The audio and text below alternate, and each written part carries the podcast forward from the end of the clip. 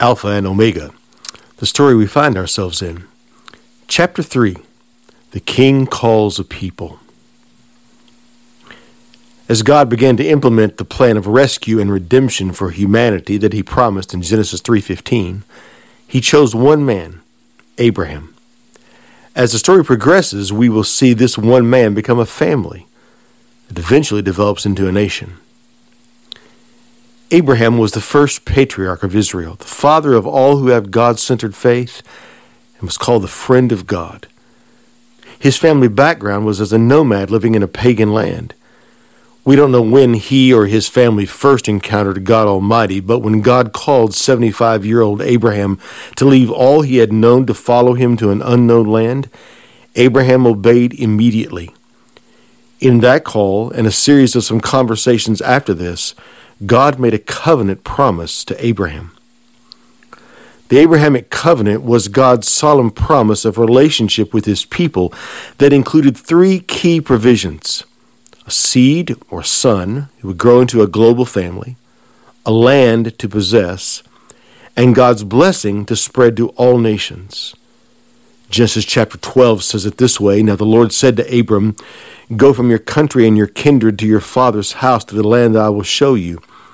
And I will make of you a great nation, and I will bless you and make your name great, so that you will be a blessing. I will bless those who bless you, and him who dishonors you I will curse and in you all the families of the earth shall be blessed. To Abraham, God promised a seed, a son that would grow into a family that would outnumber the sand on the shore and the stars in the sky, and become a nation from whom kings would come, a land that would be reserved for his people for an everlasting possession, and a blessing, the experience of God's good and favor that would spread from them to bless all the nations on the earth. This covenant, like all treaties, was ratified by God as an act of grace and by the people through circumcision of the men and obedience of the people. It was reaffirmed to Abraham's son Isaac and his grandson Jacob and continued to define Israel's identity and life throughout their history as recorded in the Old Testament. There's a consistent emphasis on the seed, the land, and the blessing as the identity, life, mission, and hope of God's people. Now, that was a great promise, but there was one major problem.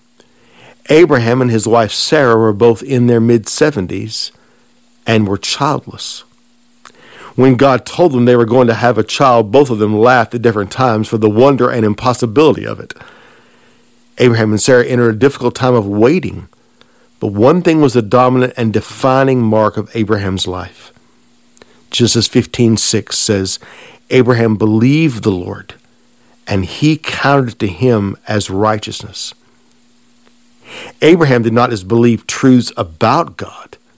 He believed that who God was and what he had promised in the covenant was better than anything else in life.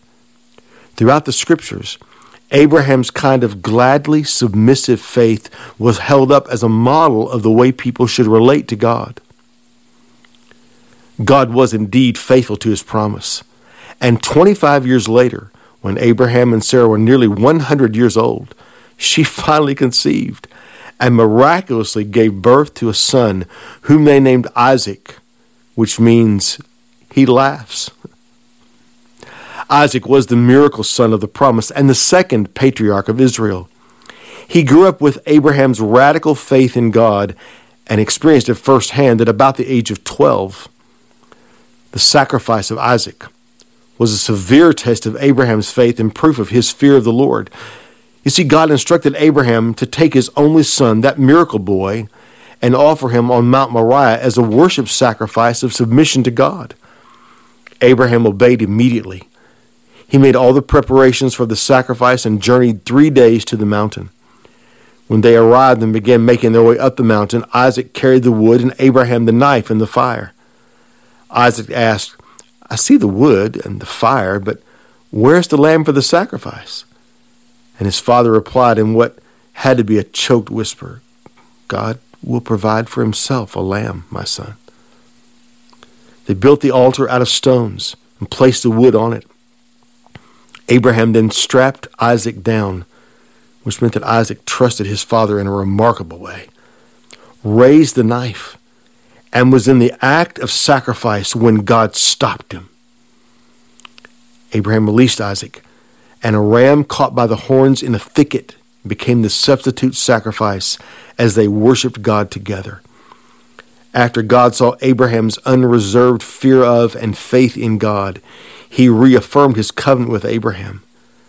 Abraham and Isaac walked down the mountain together, and Isaac continued to live. This is a clear promise of the picture of the promise of Jesus as Savior.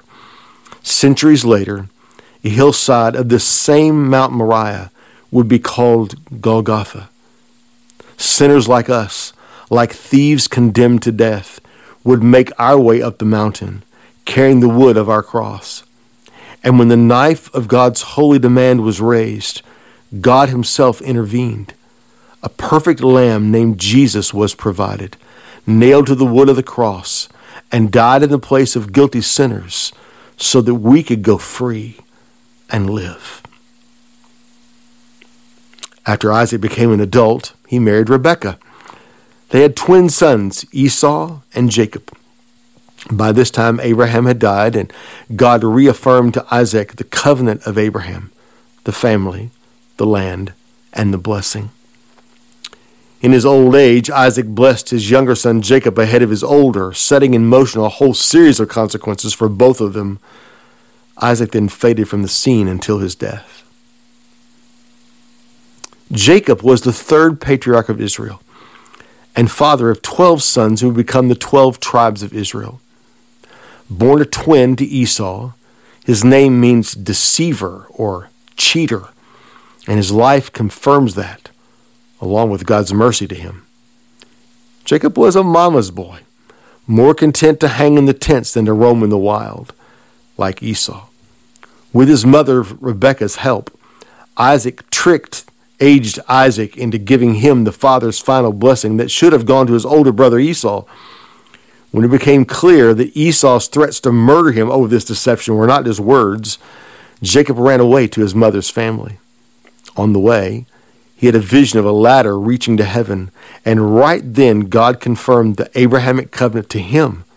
In spite of his shady and manipulative character, God promised Jacob what he had promised Abraham a family, a land, and a blessing.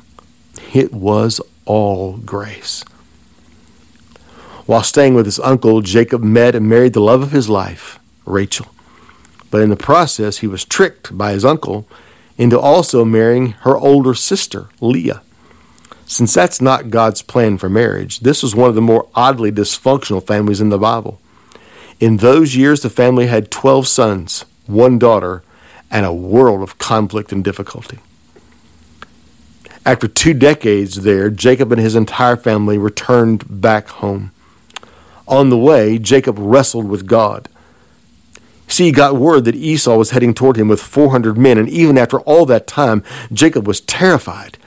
So he sent a series of gifts ahead to Esau and arranged to hide his family. Left alone, he wrestled with a man all night. This was either an angel or a pre incarnate appearance of Christ. In the course of their struggle, the man touched Jacob's hip and put it out of joint.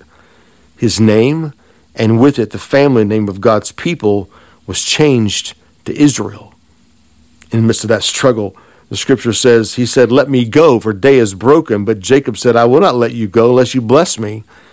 And he said to him, What is your name? And he said, Jacob. And he said, Your name shall no longer be called Jacob, but Israel. For you have striven with God and with men and have prevailed. From that day, Jacob had a different name and was physically marked with a limp to remind him how desperately he needed God. Later in his life, God affirmed with Jacob both the change of his name and the family's name to Israel and all the provisions of the Abrahamic covenant.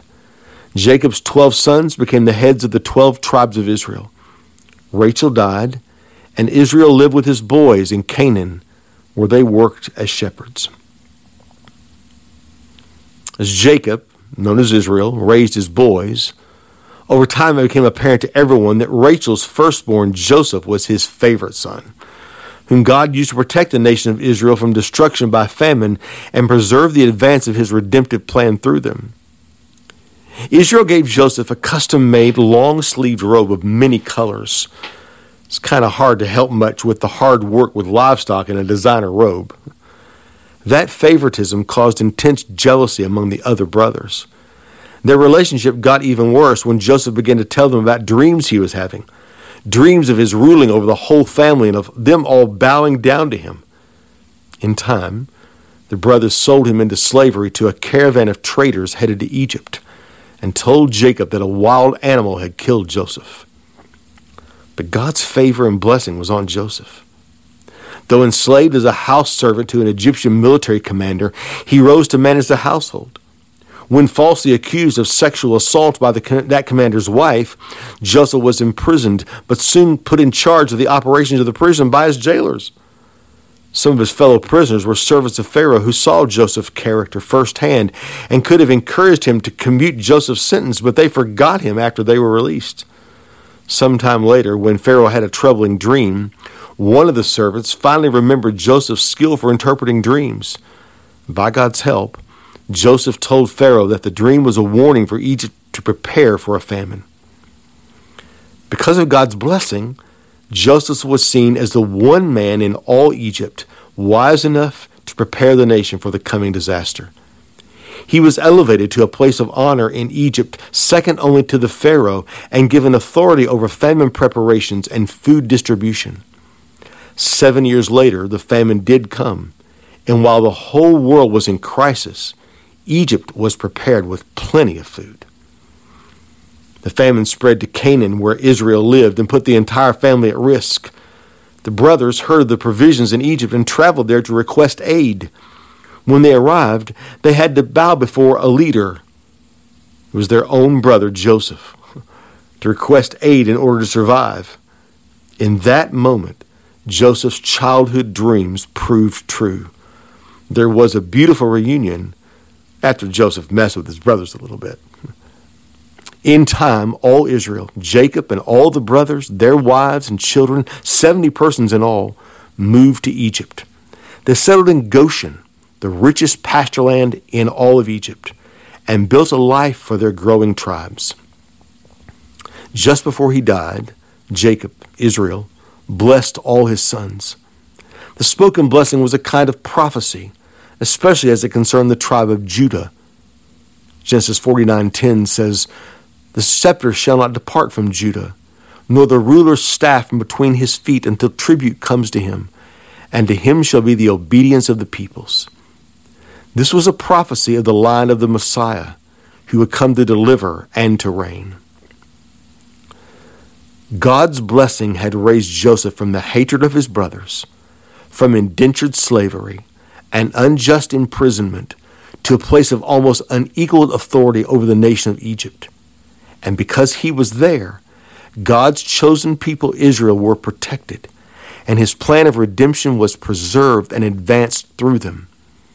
Joseph put it like this to his brothers. It's recorded in Genesis 50:20. As for you, you meant to harm me, but God intended it for a good purpose, so he could preserve the lives of many people as you see this day.